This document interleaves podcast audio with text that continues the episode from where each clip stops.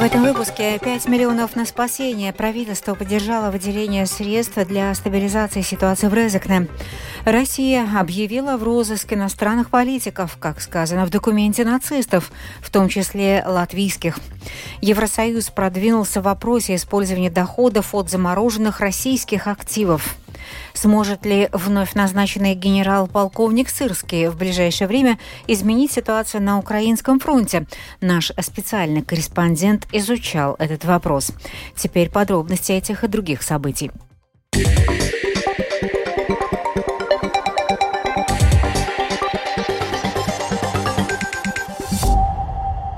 Правительство Латвии сегодня одобрило предоставление самоуправлению Резек на займа в размере 5 миллионов евро для стабилизации финансового положения.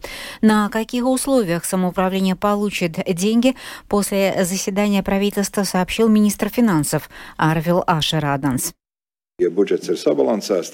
Договорились, что если бюджет будет сбалансирован, то самоуправление получит 5 миллионов евро для оплаты просроченных платежей. Сам бюджет сбалансирован, но эти 5 миллионов евро скопились за 2023 год. Нужно заплатить строительным компаниям. Почему это важно? Бюджет Резекна чуть меньше 50 миллионов евро – то есть выделяемая сумма – это почти 10% от годового бюджета. Если правительство эти деньги не выделит, то ясно, что самоуправление не сможет выполнить свои обязательства, так как пришло время оплачивать счета. Правительство выделяет этот кредит на трех условиях. 21 февраля должен быть подан политически одобренный сбалансированный бюджет – Самоуправление открывает расчетный счет в госкассе для проведения всех платежек и подает решение Думы, которое подтверждает, что не будут взяты обязательства самоуправления без финансового покрытия.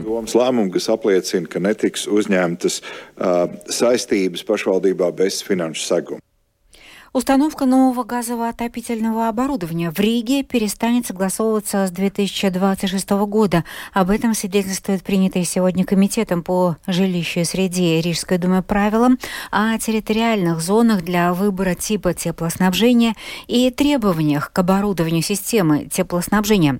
Как сказано в документе, разрешения не будут выдаваться, если не будет соответствующего экономического обоснования. Комитет Рижской думы по вопросам жилья и среды сегодня обсуждал в том числе и дальнейшую судьбу рижского крематория. Действующий договор об аренде утратит силу уже этим летом. При этом здание, в том числе ремонт двух крема... э, кремационных печей, требует вложений в сотни тысяч евро. В результате оценки было обозначено несколько сценариев действий.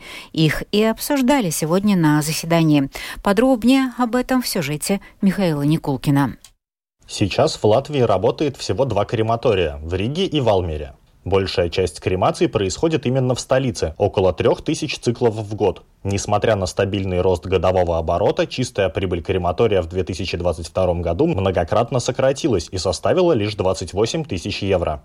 Аудиторская компания Грант Торнтон по заказу Департамента жилья и среды Рижской думы провела оценку работы и дальнейшего использования собственности, так как действующий договор с арендатором заканчивается летом этого года. Компания подготовила три реалистичных сценария дальнейших действий. Первый вариант – сдача здания в аренду без определенных условий. Самый простой способ, при котором арендатор сможет использовать имущество на свое усмотрение. Второй вариант – отчуждение и продажа здания. Третий – публично-частное партнерство. В последнем случае самоуправление может устроить аукцион на аренду здания, обозначив как обязательное условие именно предоставление услуг по кремации. Последний вариант самый затратный по времени и до конца договора не осуществим, поэтому депутаты решили делегировать ответственному департаменту подготовку проекта аукциона на аренду без определенных требований к роду деятельности. К тому же, как отметили присутствующие, сложно представить, чтобы кто-то захотел использовать это здание в других целях. Главная проблема заключается в том, что здание требует серьезных инвестиций. Вместе со сроком договора истекает и срок эксплуатации обеих кремационных печей, что делает невозможным дальнейшее предоставление услуг. Есть два варианта действий, и от них зависит срок, на который будет заключен потенциальный новый договор, говорит глава Департамента оценки и финансовых консультаций Грант Торнтон Александр Веллерс. Либо самоуправление, как владелец здания, инвестирует средства. И если мы говорим о печах, я допускаю, что сейчас это в лучшем случае 400 тысяч евро, и тогда здание сдается готовым. Либо второй путь. Если инвестирует арендатор, то ему должны быть компенсированы эти вложения. Следовательно, в течение 10 лет или другого периода нужно снизить цену аренды. И если мы говорим о договоре на 3 года, то я не знаю, будет ли собрана эта сумма. При этом глава управления кладбищ Гинзела указывает, что цена капитального ремонта печей может отличаться. Конечно, если будет принято решение, что это сделает самоуправление, то будет публичный конкурс, в котором будут одни цены. Совсем другое, если это будет предприятие, которое будет пробовать договориться с конкретным поставщиком услуг. Тогда это могут быть совсем другие цены. По словам Гинца Зелы, зданию требуется и другой ремонт, и по условиям подготавливаемого проекта аренды за него будет отвечать арендатор взамен на снижение арендной платы. Арендатор оценивает, с какой арендной платы он стартует, но у него будут конкретные оговоренные обязанности. Если он хочет использовать печи, он их ремонтирует. Хочет использовать воду, тоже проводит ремонт. Самоуправление ничего не вкладывает и не компенсирует. Компенсация происходит за счет арендной платы, которую арендатор, возможно, будет платить в меньшем размере, потому что он понимает, что нужны большие вложения. Проект условий аренды будет подготовлен в скором времени, и изначально он будет рассчитан на 5 лет. Если желающих арендовать здание Рижского крематория на такой срок не найдется, вероятно, он будет увеличен до 10 лет. Михаил Никулкин, служба новостей Латвийского радио. Больница Страдани решила в одностороннем порядке расторгнуть договор со строительной компанией ВЛВ о строительстве нового корпуса. До 20 февраля строители должны покинуть стройплощадку, а потом будет объявлен новый конкурс. Об этом сообщил председатель Временного совета больницы Страдания Лаурис Видзес. Мы приняли решение разорвать договор. Откладывать на потом уже нет смысла, потому что откладывая, мы каждый день теряем деньги. Я надеюсь на понимание со стороны застройщика, на то, что он оставит строительный объект мирно, чтобы мы 20 февраля могли его принять. К сожалению, уже на данный момент удорожание объекта составляет почти 16 миллионов евро. Также мы не освоили средства из европейских фондов софинансирования в размере 26 миллионов евро. Последующие наши шаги мы можем разделить на три этапа. Это работы, которые мы как больница проводим, чтобы объект содержался в соответствующей кондиции до того, как мы подключим к работе компанию, которая сможет провести неотложные работы, чтобы объект не потерял свою ценность ценность. Параллельно будет проводиться закупка или выбор генерального предпринимателя. В свою очередь, представитель фирмы Велва Валдес Кокс говорит, что при расторжении договора строительство затянется и подорожает еще примерно на 20 миллионов евро. Кокс также утверждает, что сейчас договор о строительстве по-прежнему в силе. Мы продолжаем работать. То, что сейчас сделал заказчик, он приостановил все расчеты со строителями. Вместе с нами и субподрядчиками под удар поставлены 700 человек. Сроки для строительных работ нами были даны уже в августе и сентябре прошлого года. Там были упомянуты все проблематичные вопросы, которые должен был решить заказчик со своей стороны, чтобы этот график был соблюден. Эти вопросы не были решены, и заказчик это скрыл. Расторжение договора – это формат, с которым мы попросту не согласны, так как это противоправно и необоснованно. Мы можем договориться об окончании договора, и это обоюдный процесс, но сейчас это уже гражданско-правовой спор. Но договор в силе.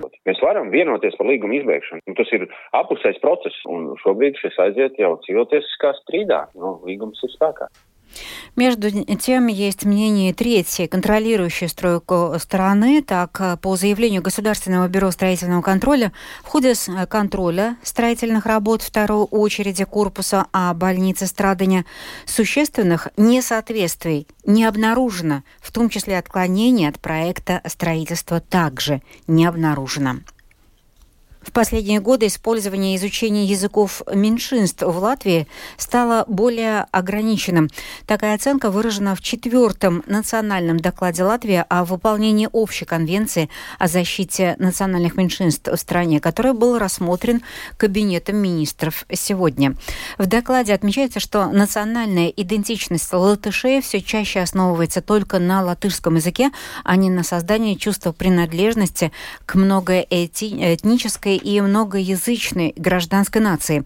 По мнению консультативного комитета, после реализации реформы языка обучения латвийская система образования больше не соответствует нормам конвенции.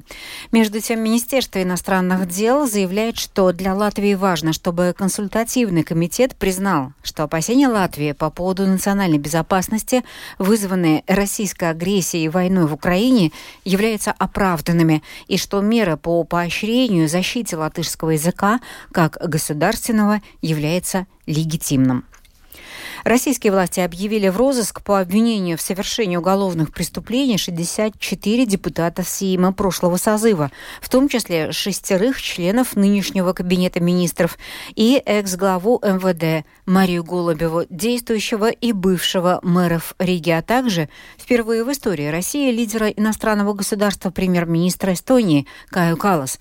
Об этом пишет медиазона, изучившая базу данных МВД России. Латвийских политиков объявили в розыск по делу об уничтожении захоронения, которое Следственный комитет России возбудил после сноса памятников в Пардаугове в 2022 году. Премьер-министр Латвии Эвика Сылани отреагировал на эту публикацию. Латвия не поддастся на подобные методы запугивания России и президента Владимира Путина, сказала она.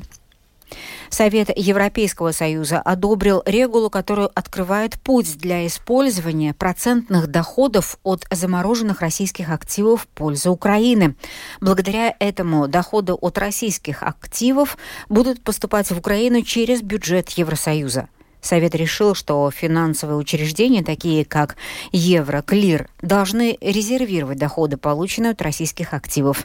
Тему продолжит Рустам Шукуров.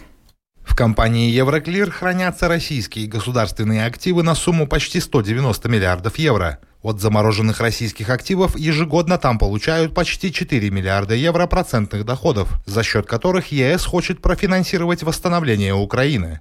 Министр иностранных дел Украины Дмитрий Кулеба приветствовал последнее решение Совета. По словам Кулебы, конечная цель Украины – получить в свое распоряжение российские активы, поскольку платить должен агрессор. На Западе заморожены активы Российского Центрального банка на сумму 260 миллиардов евро, частичная или полная передача которых Украине обсуждается уже давно. В ЕС заморожены российские активы на сумму около 200 миллиардов евро. Ну и еще из новостей дня. Э, президент Украины Владимир Зеленский сообщил, что провел первую ставку в составе нового командования ВСУ. Есть новые планы по защите критической инфраструктуры. Сможет ли вновь назначенный генерал-полковник Сырский в ближайшее время изменить ситуацию на Украинском фронте и от чего зависят эти изменения, расскажет наш спецкорреспондент Оксана Пугачева. После неожиданной рокировки генералов на наивысшей военной должности в украинской армии общество, и не только украинское, все чаще задает вопрос, сможет ли назначение Александра Сырского существенно повлиять на ход российско-украинской войны в ближайшее время. Ведь ситуацию на фронте в Киеве уже открыто называют стагнацией и даже тупиком. Генерал-полковника Сырского отмечают как довольно самостоятельного в принятии решений, которые теперь он может принимать, управляя уже силами обороны Украины. При этом он вступает в должность в сложное для армии время. Дефицит боеприпасов у украинской армии, недостаток мобилизационного ресурса, когда российская армия, напротив, наращивает свое вооружение и массово мобилизует в свои ряды новобранцев. Резких изменений в этих условиях на фронте не будет, уверен военный эксперт Сергей Грабский. Украинской армии сейчас важно не не допускать прорывов. Не стоит ожидать кардинальных изменений, что сейчас сможем пойти в наступление. Такого не будет, потому что война имеет свои правила, нормы и последовательность действий. Нас ожидают позиционные бои.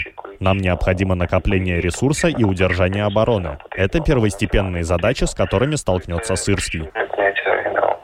Все внимание сейчас горячим точкам на фронте, соглашается с коллегой военный эксперт Сергей Кузан. Первое явное изменение возможны не раньше весны. Вся увага сегодня сконцентрована. Все внимание сконцентрировано сейчас на отражении наиболее массовых атак россиян на востоке Украины. Мы будем это видеть минимум до конца марта. В дальнейшем ожидаются поражения оккупационных войск по всей линии фронта, от северо-востока Украины до Крыма на сходе, на Півдні, в Крыму. При этом военные эксперты подчеркивают, успех Украины на войне напрямую зависит от ресурсов, которые может получить украинская армия от западных партнеров, а также от успешности проведения мобилизации после принятия соответствующего закона. Оксана Пугачева, специальный украинский корреспондент служба новостей Латвийского радио. До 23 августа будет организовано дополнительное обучение и проверка знаний учащихся 10 и 11 классов латвийских школ из Украины, если в конце учебного года оценка по какому-либо из предметов будет ниже 4 баллов или не будет выставлена вовсе. Такое решение приняло правительство Латвии. И еще в субботу, 17 февраля, в церкви Святой Марии Магдалины в Риге состоится прощание со скончавшимся на днях композитором и основателем легендарной группы Перконс Юрисом Кулаковым сообщили родственники артиста в социальной сети Facebook. В 9 утра состоится минута чествования и памяти, за которой последует святая месса с 10.30 до 11.30. Легендарный латвийский музыкант скончался в возрасте 65 лет. Помимо широкой и известной дискографии, Юрис Кулаковс был также автором музыки к нескольким спектаклям в Лепойском национальном и Новом Рижском Рижском театрах. В завершении выпуска о погоде. По прогнозам синоптиков, предстоящей ночью ожидается преимущественно облачная погода на большей части территории страны. Осадки преимущественно снег, мокрый снег. В северо-восточной части умеренный снегопад и ледяной дождь, который образует сильное обледенение. В отдельных районах образуется туман, ухудшение видимости. Ветер слабый. В первой половине ночи в прибрежных районах юго-западной, западной 3,8 метров в секунду. Температура воздуха ночью от 0 до минус 4, в западной части 0 плюс 2 градуса.